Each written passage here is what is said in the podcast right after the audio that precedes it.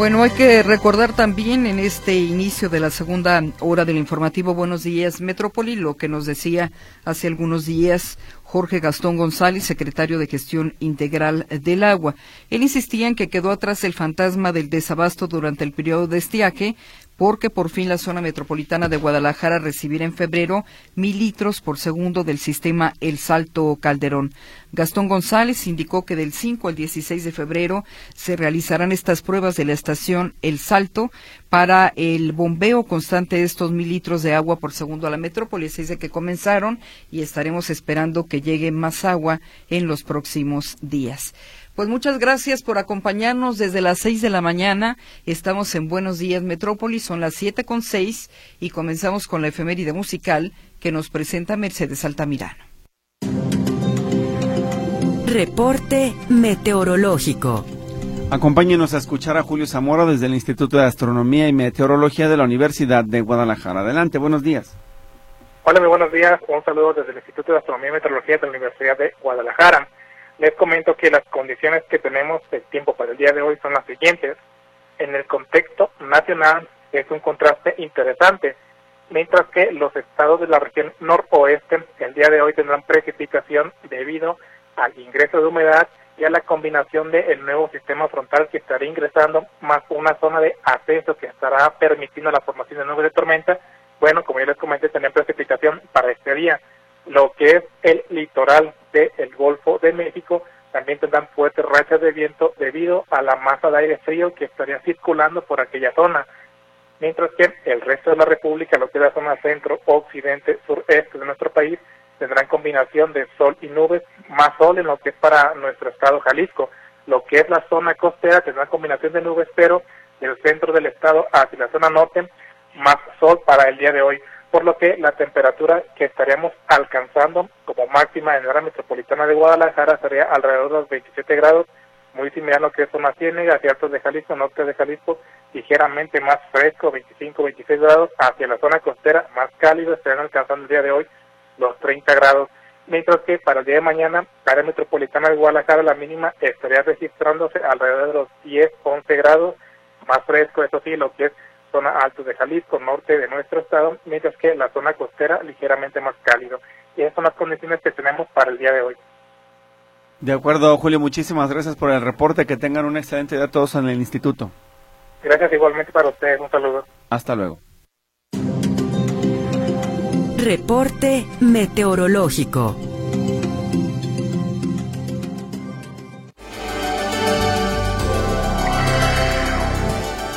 Bien, hubo una manifestación en el centro de Guadalajara de jóvenes que pretenden llamar la atención sobre lo que sucede en Medio Oriente, el conflicto Israel y Palestina. Sin embargo, terminó mal, hubo una confrontación con la policía. Dejemos que Sector Escamilla el que nos explique lo que, lo que ocurrió esta, esta tarde de lunes. Adelante, Héctor, te escuchamos, adelante. ¿Qué tal, Víctor? Griselda, buenos días de nuevo. Y bueno, comentar que el pasado sábado por la noche, eh, colectivos de la sociedad civil se manifestaban en la Rambla Cataluña esto para exigir cese al fuego en la zona de Palestina, afectado por este conflicto entre eh, Israel y, bueno, como tal el pueblo palestino.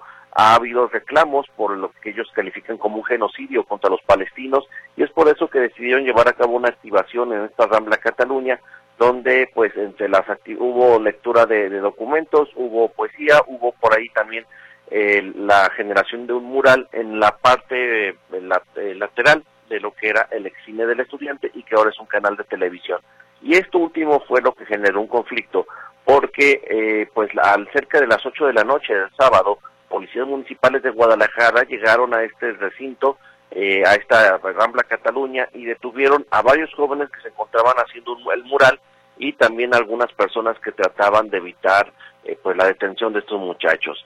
En total, siete detenidos en este operativo de la policía, estos arrestos que se llevaron a cabo allí en la Rambla Cataluña.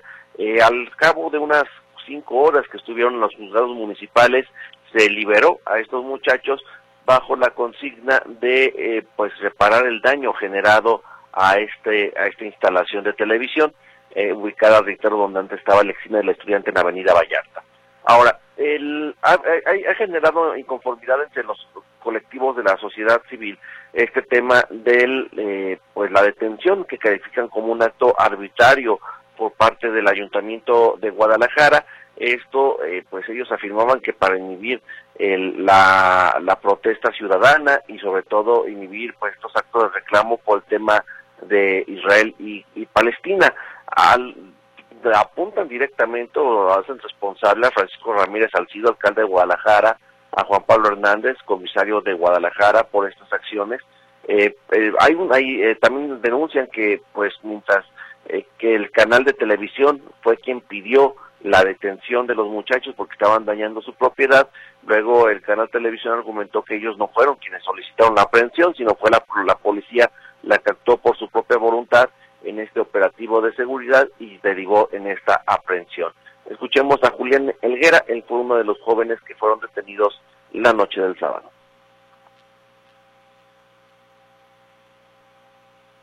Este, nos dijeron, entre la televisora y los policías, disculpa, eh, nos dijeron, se echan la bolita, los policías dijeron que vinieron porque la televisora puso una denuncia y la televisora argumenta que los policías eh, actuaron por mutuo propio. Entonces, Digo, aquí es bien claro, este es un acto de represión para desmovilizar. Nosotros tenemos el objetivo bien claro que vamos a seguir luchando en contra del genocidio por parar esta barbarie y este tipo de represiones no nos van a amedrentar. Entonces, este tipo de dime, perdón, de dimes y diretes no nos van a amedrentar, vamos a salir, vamos a dar la cara, pero no vamos a caer en estos juegos perversos, en estos juegos que ya sabemos en donde eh, se defiende la sacrosanta propiedad eh, privada. Y bueno, este es parte del mensaje que dieron ayer.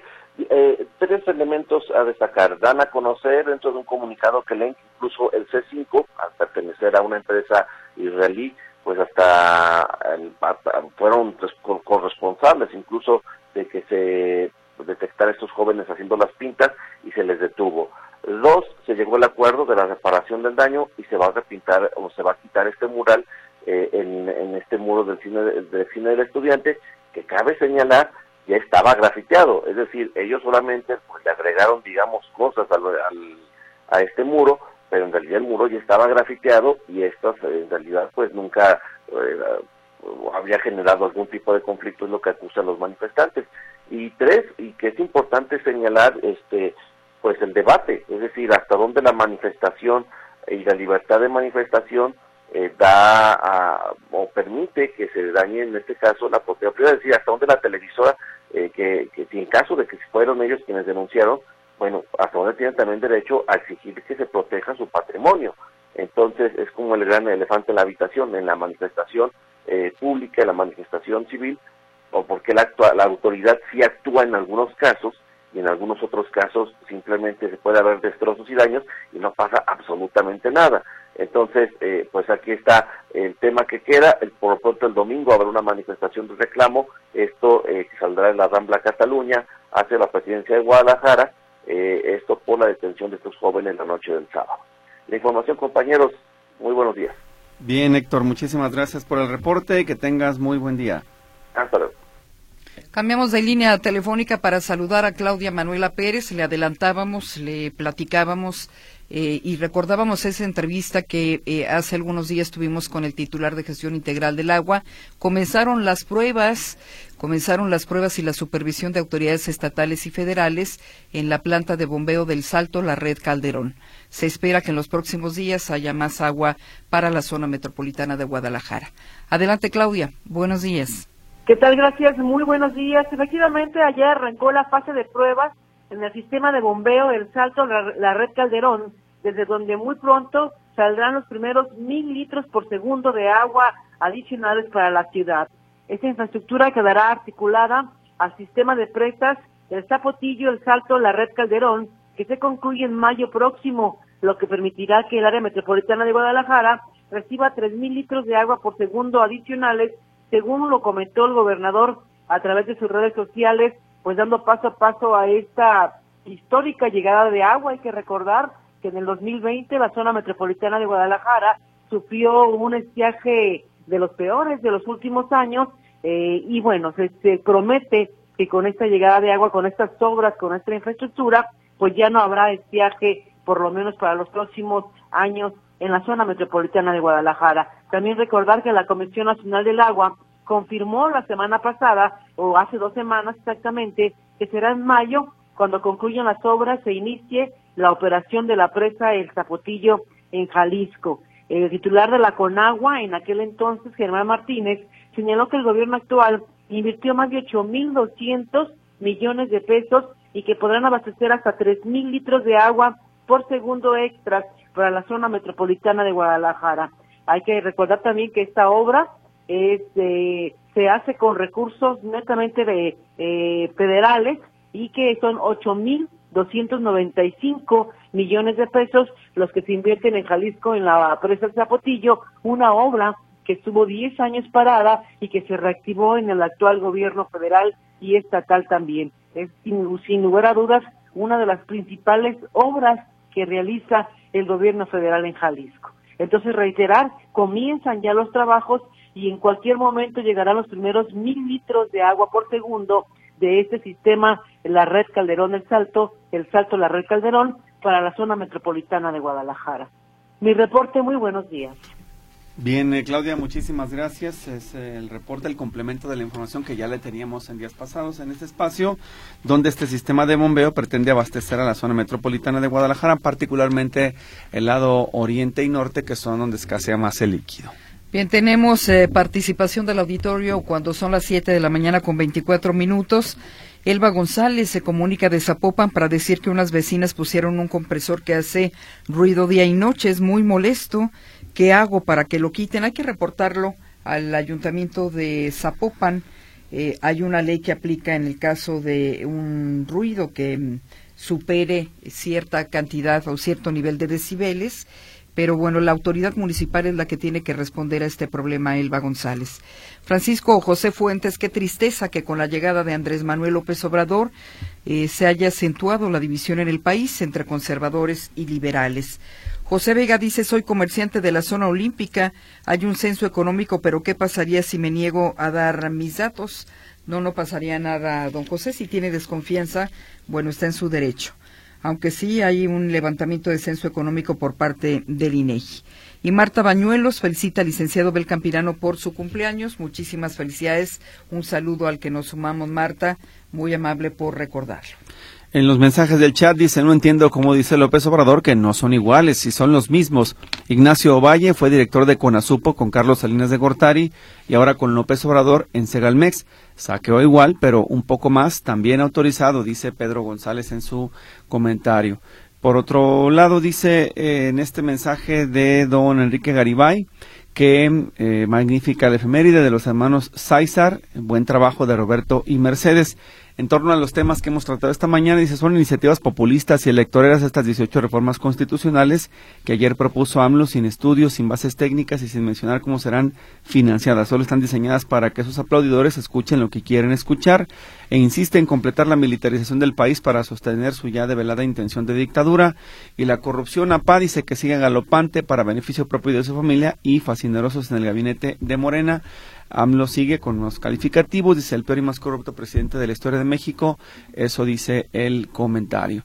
Y por otro lado, dice, lamentablemente, de todos los candidatos, tanto locales como al de presidente, no hay ni a cuál irle, pero eso sí, no votaría por Morena, dice Margarita, es lo que refiere también en su comentario.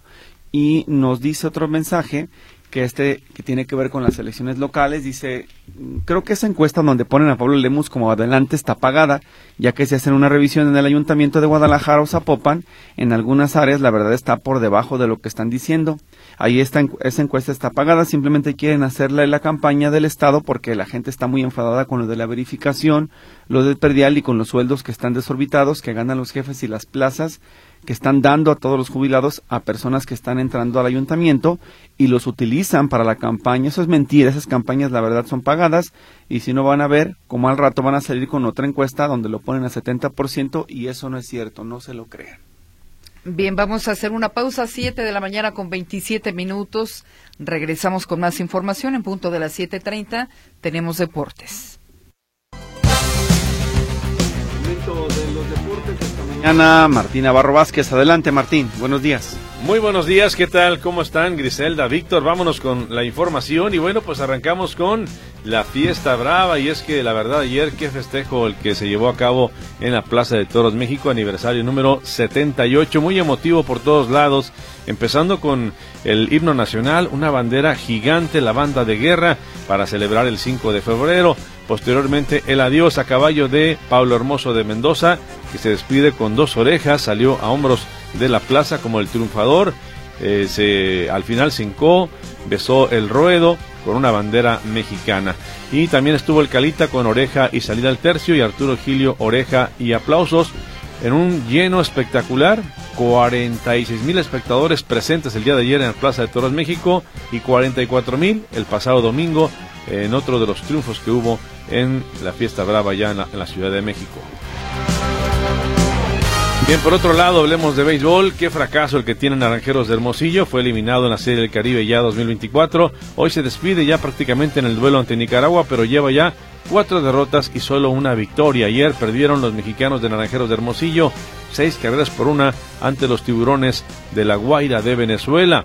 En cambio, Panamá está en todo lo alto con cuatro victorias, cero derrotas, es líder, luego de que ayer le pegó 9-7 a Puerto Rico. En otro partido, Curazao venció a Nicaragua, seis carreras por tres. Bueno, pues ya comenzó prácticamente la fiesta de la NFL para el Super Bowl del próximo domingo. Ayer el llamado Opening Night recibe ya a los jugadores de ambos equipos, de los 49 de los jefes, y mencionar que lógicamente pues el coreback de, de los jefes de Kansas City se lleva los eh, reflectores, eh, Patrick Mahomes, también el ala cerrada eh, Travis Kelsey, que es el novio de Taylor Swift. Y bueno, pues prácticamente la fiesta ha comenzado en Las Vegas, de por sí, fiesta en Las Vegas todos los días, ahora con la NFL todavía mucho más. En lo que respecta a otro tema, bueno, hablemos de, natación, de clavados, porque se, está llevando a cabo el Mundial de Deportes Acuáticos en Qatar. Eh, Diego Villalobos, que es atleta del CODE, ayer una buena actuación, aunque no ganó medalla, estuvo en el quinto lugar de la prueba de solo individual de natación artística, pero previamente eh, el atleta del CODE había ganado medalla de bronce en la prueba técnica de dueto mixto junto a Miranda Barrera. El día de hoy, Ale Orozco buscará presea, ayer no tuvo mucha suerte, terminó en el lugar 11 de su categoría, eh, en el noveno puesto más bien de la plataforma de los 10 metros y hoy, junto con Gabriela Gúndez, buscará presea en los sincronizados. En fútbol comienza, comienza el recorrido de mexicanos en lo que respecta a la Copa de CONCACAF y por lo pronto Chivas viaja a Canadá sin cuatro jugadores. Le darán descanso a Roberto Alvarado, Víctor Guzmán, Eric Gutiérrez y Gilberto Orozco para el juego de mañana de Chivas frente al Forge de Canadá, insisto, en la Copa de CONCACAF. Con el Atlas aún no se confirma el grado de lesión que sufre Eduardo El Mudo Aguirre. Eh, él salió lesionado el pasado encuentro ante el Santos con una fuerte lesión, una pues una herida profunda en la pantorrilla izquierda y se perdería algunos encuentros del torneo de clausura. En el plano internacional ayer hubo actividad en el fútbol. El Manchester City se impuso 3 a 1 al Brentford en el cierre de la jornada 23 para lograr su quinta victoria en fila y llegar a los 49 puntos con un partido pendiente y está a dos de alcanzar al líder Liverpool. Lo que tengo los deportes, gracias y muy buenos días. Muy buenos días, Martín Navarro. Que estén bien, hasta luego. Vamos a la pausa y regresamos con el comentario de este martes. El comentario en Buenos Días Metrópoli. Bueno, vaya que hay cosas que analizar en materia política, así es de que saludamos con el gusto del mundo al doctor Javier Hurtado. Él es politólogo y expresidente del Colegio de Jalisco. Doctor, ¿cómo está? Muy buenos días. ¿Qué tal, Griselda? Muy buenos días. Me da gusto saludarlos a ustedes y a la audiencia. Pues sin lugar a dudas el tema de la semana y de muchos días va a ser no tanto la conmemoración del centésimo séptimo aniversario de la promulgación de la Constitución, sino la ceremonia que en paralelo se realizó en Palacio Nacional, en donde el presidente de la República dio a conocer una propuesta de 20 iniciativas, de las cuales eh, pues, 18 son constitucionales y dos más en materia legal. Bien, eh, en ese sentido, eh, quisiera yo dividir mi comentario en los siguientes aspectos. En primer lugar, en términos generales, y de asuntos, digamos, de forma. Eh, pues que sin duda alguna, lo primero que se puede decir, eh, que es lamentable que en esta ocasión haya sido la primera vez que el presidente de la República no acude al Teatro de la República en la ciudad de Querétaro para asistir a la ceremonia de conmemoración del aniversario de la Constitución, sino que envió una representante. Pero bueno, no solo eso, sino que tampoco la ministra de la Suprema Corte de Justicia de la Nación se dignó en acudir. Mandó un representante. Es lamentable este desdén o menosprecio que los titulares de los poderes de la Unión tienen por la Constitución que nos rige. El segundo punto sobre estos aspectos también generales es el siguiente. A mí me parece que lo menos que se puede decir sobre el anuncio de las reformas que hizo, del anuncio de las reformas que hizo el presidente a la tarde de ayer en Palacio Nacional, pues es que digamos que son extrañas, que es raro que un presidente eh, al estar concluyendo su periodo de mandato presente iniciativas de reforma constitucional, un gran paquete de iniciativas que quizá esta las debió haber presentado cuando empezó, no cuando está terminando. O sea, es completamente raro, extraño, y lo menos que se puede uno preguntar es eh, lo siguiente, bueno, pues ¿qué, qué es lo que pretende, o qué acaso eh, no tenía una agenda de gobierno, no se le habían ocurrido estos temas cuando era candidato y por qué no los propuso en su tiempo cuando iba a entrar y presentó esas iniciativas pues cuando iba iniciando, como lo han hecho todos los presidentes de la República, eh, en el casi algunos las, las iniciativas más importantes las presentan inmediatamente en diciembre del año que entra, en diciembre del siguiente año, pero nunca se había dado el caso estimado Radio Escuchas, Griselda, de que un presidente de la República, al terminar su periodo, presente iniciativas de reforma constitucional. El único caso que existe, y los estuve revisando todos, es el de José López Portillo, en 1982, que muchos recordarán el 1 de septiembre en su sexto informe, que hasta lloró, anunció la nacionalización bancaria, y e inmediatamente presentó la iniciativa de reforma constitucional con la otra legislatura que había entrado, ¿sí? que había resultado electa, que por supuesto le aprobó su iniciativa de reforma constitucional y se publicó el 17 de noviembre de 1982, escasos 15 días de que terminara su mandato. Entonces es, eh, digamos, eh, muy improbable que al actual presidente le vayan a aprobar las iniciativas que presentó, pero sin embargo, la pregunta sigue existiendo. Bueno, ¿para qué lo hizo? ¿Qué pretende? A mí me parece que también lo menos que se puede decir es que es una descortesía política. En política esto no se, no se ha usado nunca en México.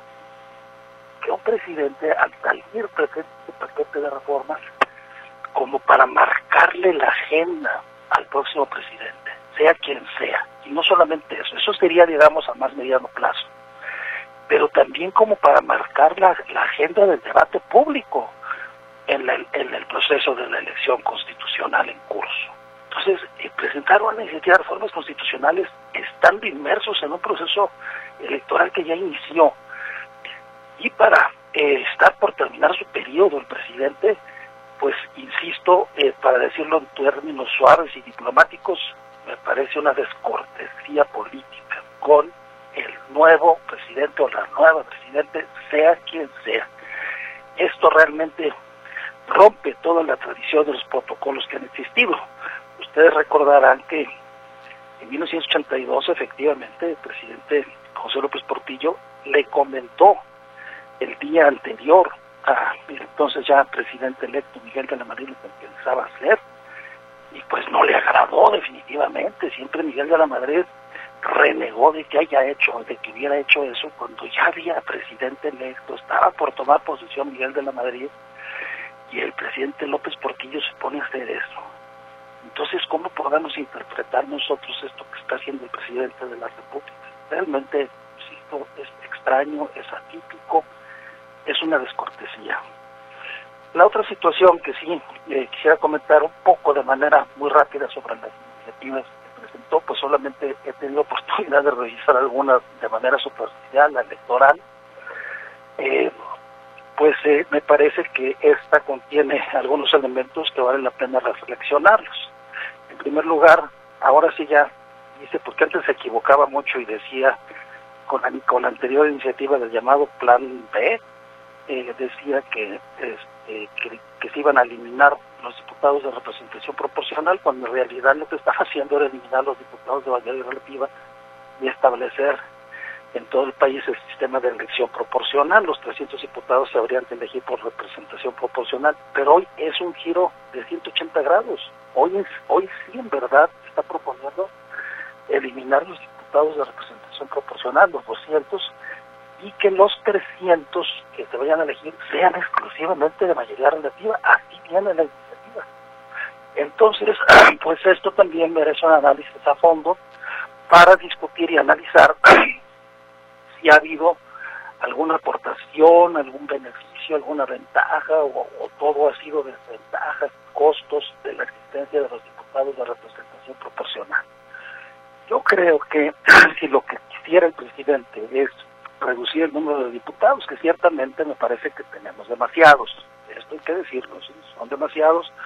Para el número de habitantes que tenemos en nuestro país son demasiados. Todavía una cantidad de 400 todavía me parece un poco excesiva y 300 pues ya está un poco apretado, pero no está fuera de lo normal.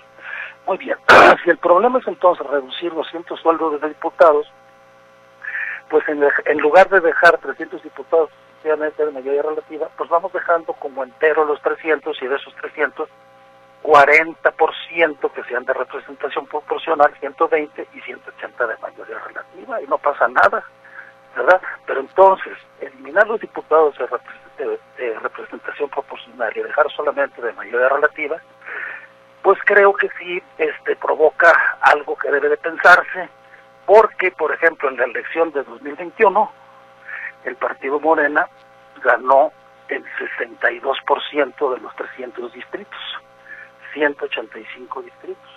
Entonces, si eso se repitiera, imagínense, si volviera a ganar el 62%, por sí solo Morena se estaría acercando a la cifra del 66% de la mayoría calificada para reformar por sí solo la Constitución. Esto creo que debe de llevar a una reflexión más profunda y sobre todo con eso concluyo la propuesta que está haciendo también el presidente de que se reduzca el porcentaje de participación para que las consultas populares y la revocación de mandatos sean válidas. De un 40% que actualmente está establecido en nuestra Constitución al 30%.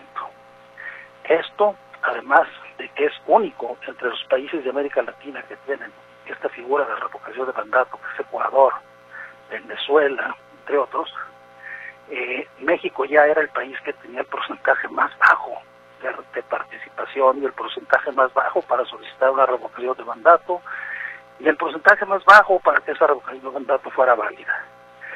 Y ahora pretende reducirlo al 30%. Pues la verdad, esto creo yo que también es una descortesía política, por decirlo menos, y si no una amenaza al próximo gobierno. Porque cualquiera que logre movilizar la cantidad necesaria para solicitar la revocación de mandato y haga que participe el 30%, pues puede destituir un presidente. Y a lo mejor ese 30% pues es a lo mejor ni la mitad de los que votaron para que ese presidente o presidenta estuviera en el cargo.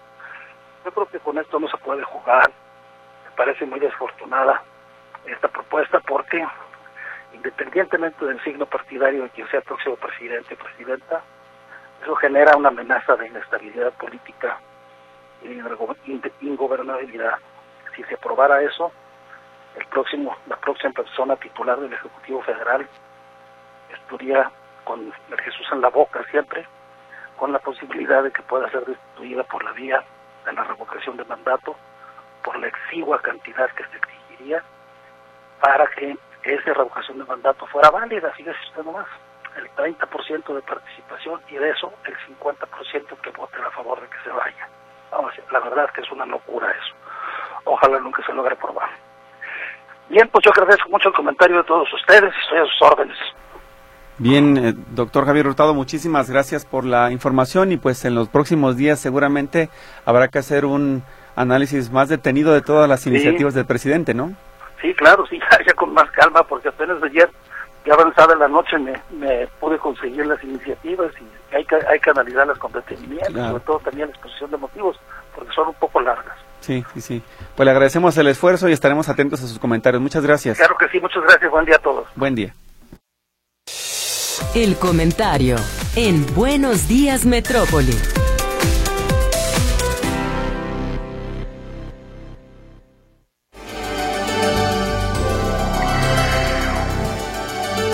Bueno, tenemos más mensajes antes de los espectáculos y este dice, feliz día Guadalajara y Jalisco, tengan cuidado las personas, ya no están con los ojos tapados, ni locos volver a votar por los ladrones de Movimiento Ciudadano.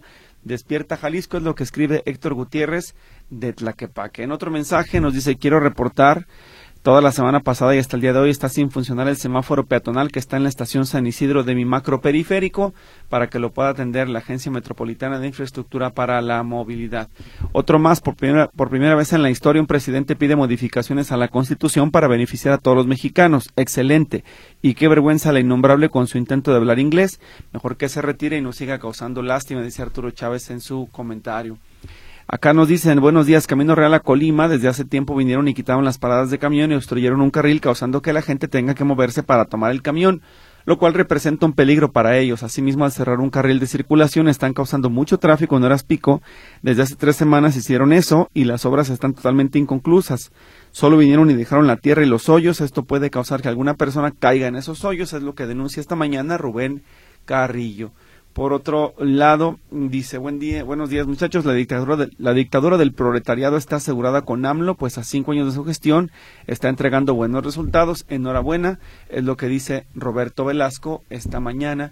Y por otro lado dice, saludos para todos, hoy la señora Blanca los pregunta, ya está reanudado al 100% el servicio de la línea 2 del tren ligero, lo revisamos, yo no tenía noticias de que estuviera suspendido esta mañana, pero por supuesto que lo verificamos. Otro más.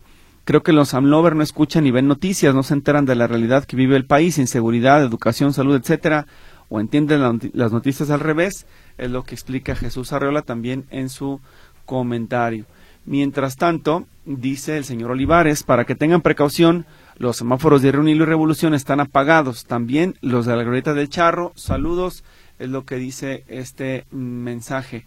Y dice otro de los textos, Buenos días. Hablan de darle agua a la zona metropolitana y el salto, ojalá sí que sí llegue, porque lloran, porque les quedan unos días y a nosotros nos llegue un poco, es lo que dice este mensaje. Y otro más, los trabajos que mencionan en la hora del salto, la red Calderón dejó áreas inconclusas. Frente al Infonavit R1 Castillo dejaron eh, una zona que es parada de camión, la dejaron inconclusa, muy peligroso para las personas que esperan el camión, es lo que escribe también Gilberto Mendoza.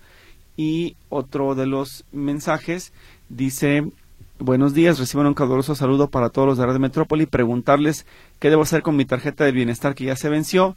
Gracias y que Dios los bendiga. Bueno, primero esperar el mensaje de texto que le tiene que llegar o llamada para informarle dónde tiene que cambiarla.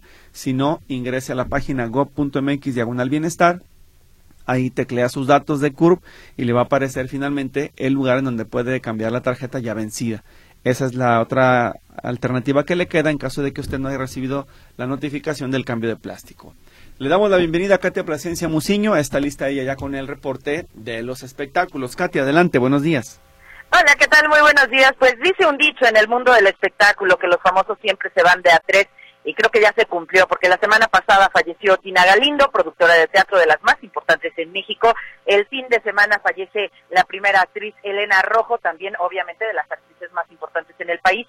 Y el día de ayer se da a conocer el fallecimiento de Gina Montes, esta famosa vedette y bailarina de la década de los 80. Lo que se sabe es que falleció a los 80 años en Nueva York tras librar una lucha contra el cáncer. Estuvo pues varios años, se habla con cáncer, no se especifica en donde Gina Montes la vamos a recordar como aquella bailarina que aparecía en el inicio del programa La Carabina de Ambrosio, era originaria de Brasil y su sueño era triunfar en el mundo del espectáculo y lo logró gracias a ese programa en donde compartió créditos con grandes figuras del espectáculo como Javier López Chabelo, Benito Castro, César Costa y Beto el Boticario, entre otros. Así que descanse en paz también Gina Montes.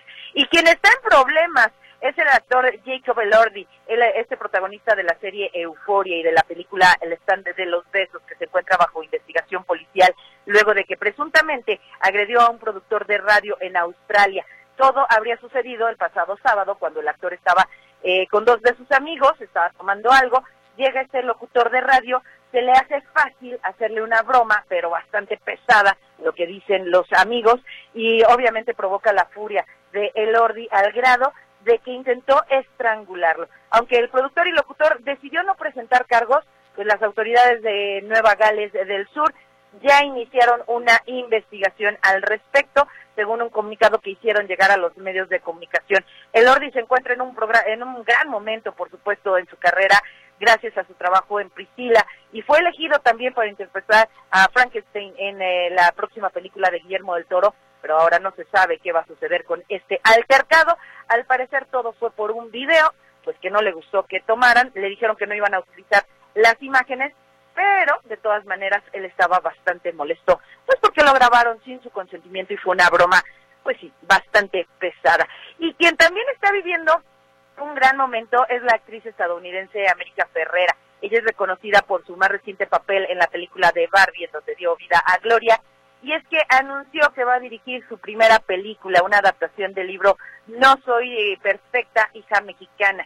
Este nuevo proyecto se encuentra apenas en desarrollo por parte de la productora Orión, que forma parte de Amazon Studios, y llevará a la gran pantalla la historia de Julia Reyes, una adolescente de ascendencia mexicana que lucha por encontrar eh, su lugar en el seno de una familia tradicional en Chicago. Y América Ferrera, pues hay que recordar que ella nació en Los Ángeles, pero es de papás hondureños y obtuvo este año también la nominación a Mejor Actriz de Reparto en su, por su papel en Barbie, en donde interpretó al personaje de Gloria, que es esta mamá eh, empleada de Mattel, y está nominada al Oscar. Además, acaba de obtener el premio See Her, eh, que se le concede a las mujeres que defienden la igualdad de género y desafíen los estereotipos de la industria en los Critics' Choice Awards.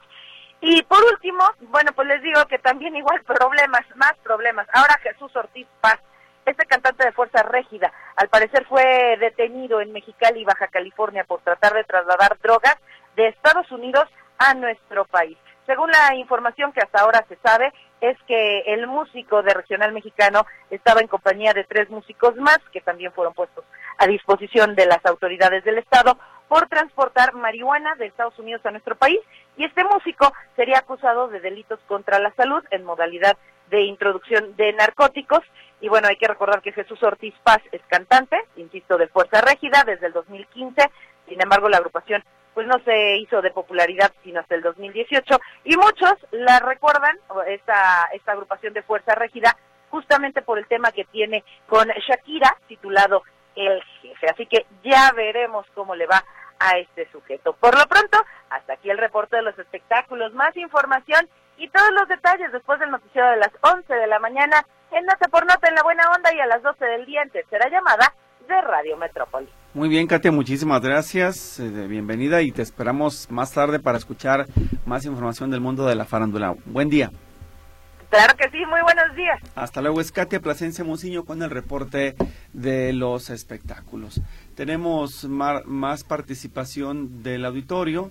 Dice este mensaje de Irma de Jesús, eh, es insuficiente el servicio, vamos como sardinas, ella se está quejando de que en el macroperiférico pues prácticamente están todos abarrotados y que no hay manera de que les atiendan, perdón, macroperiférico no, el macrobús, el sistema que circula por la Casa de Independencia, es del que ya se está quejando.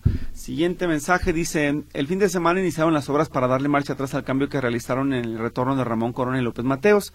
Ya todo regresó a la normalidad, gracias por su intervención. La pregunta es ahora, ¿era necesario gastar recursos sin hacer estudios previos? Porque parece que, no parece que lo hayan hecho, es lo que dice Mónica Ruiz en su comentario.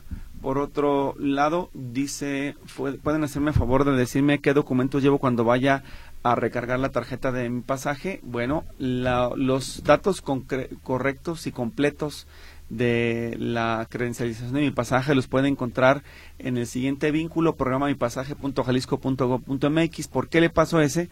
Bueno, porque ahí vienen todas las modalidades explicadas una a una y paso a paso para que usted sepa cómo cumplir con ese requisito. Tercera edad, personas con discapacidad, mujeres, estudiantes, niña o niño, maestro o maestra.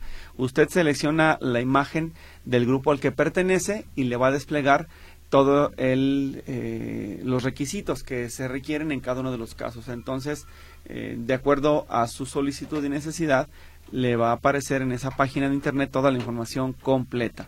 Es importante que lo tome ahí como referencia y en caso de que tuviera más dudas, si la página no satisface su necesidad de información, se puede comunicar al número de contacto de mi pasaje 33 30 30 12 24 33 30 30 12 24 para que pueda usted refrendar el beneficio de mi pasaje. Ya recordarles que está disponible para el registro a las personas que cuentan con ese beneficio de la tercera edad. Dice, excelente efeméride, quiero preguntar dónde reporto mi tarjeta de prepago. Cargué en una estación del tren ligero, la utilicé el domingo y sin saldo, eh, dice la señora Laris. Bueno, hay un correo electrónico que dejaron de la Secretaría de Transporte para poder presentar las quejas. Déjenme abrirlo rápidamente. En, si me da la oportunidad antes de irnos al noticiero, se lo puede enviar. tenemos un correo electrónico al que usted tiene que manifestar las circunstancias de modo, tiempo y lugar donde se presentó el problema, en qué ruta es en la que estaba. Ellos van a monitorear su tarjeta para saber cuál fue el problema y le van a dar una resolución. Entonces, como ya no voy a poder decir solo al aire, le voy a pedir que esté muy atento al chat o atento al chat para que revise la información que le voy a compartir y pueda denunciar el faltante de recarga en su tarjeta, sobre todo porque hay diferencia entre lo que depositó contra lo que pagó y ya no aparece el saldo disponible. Eso se lo van a aclarar a través de ese correo electrónico. Vamos a hacer eh, ya un corte, bueno, corte ya no, mejor nos vamos directamente al noticiero Notisistema de las 7 de a las 8 de la mañana, perdón, y después del noticiero de las 8 regresamos, ya lo sabe, con las portadas de Jalisco el resumen local y por supuesto más noticias y el comentario económico este martes con Juan Pablo Huerta.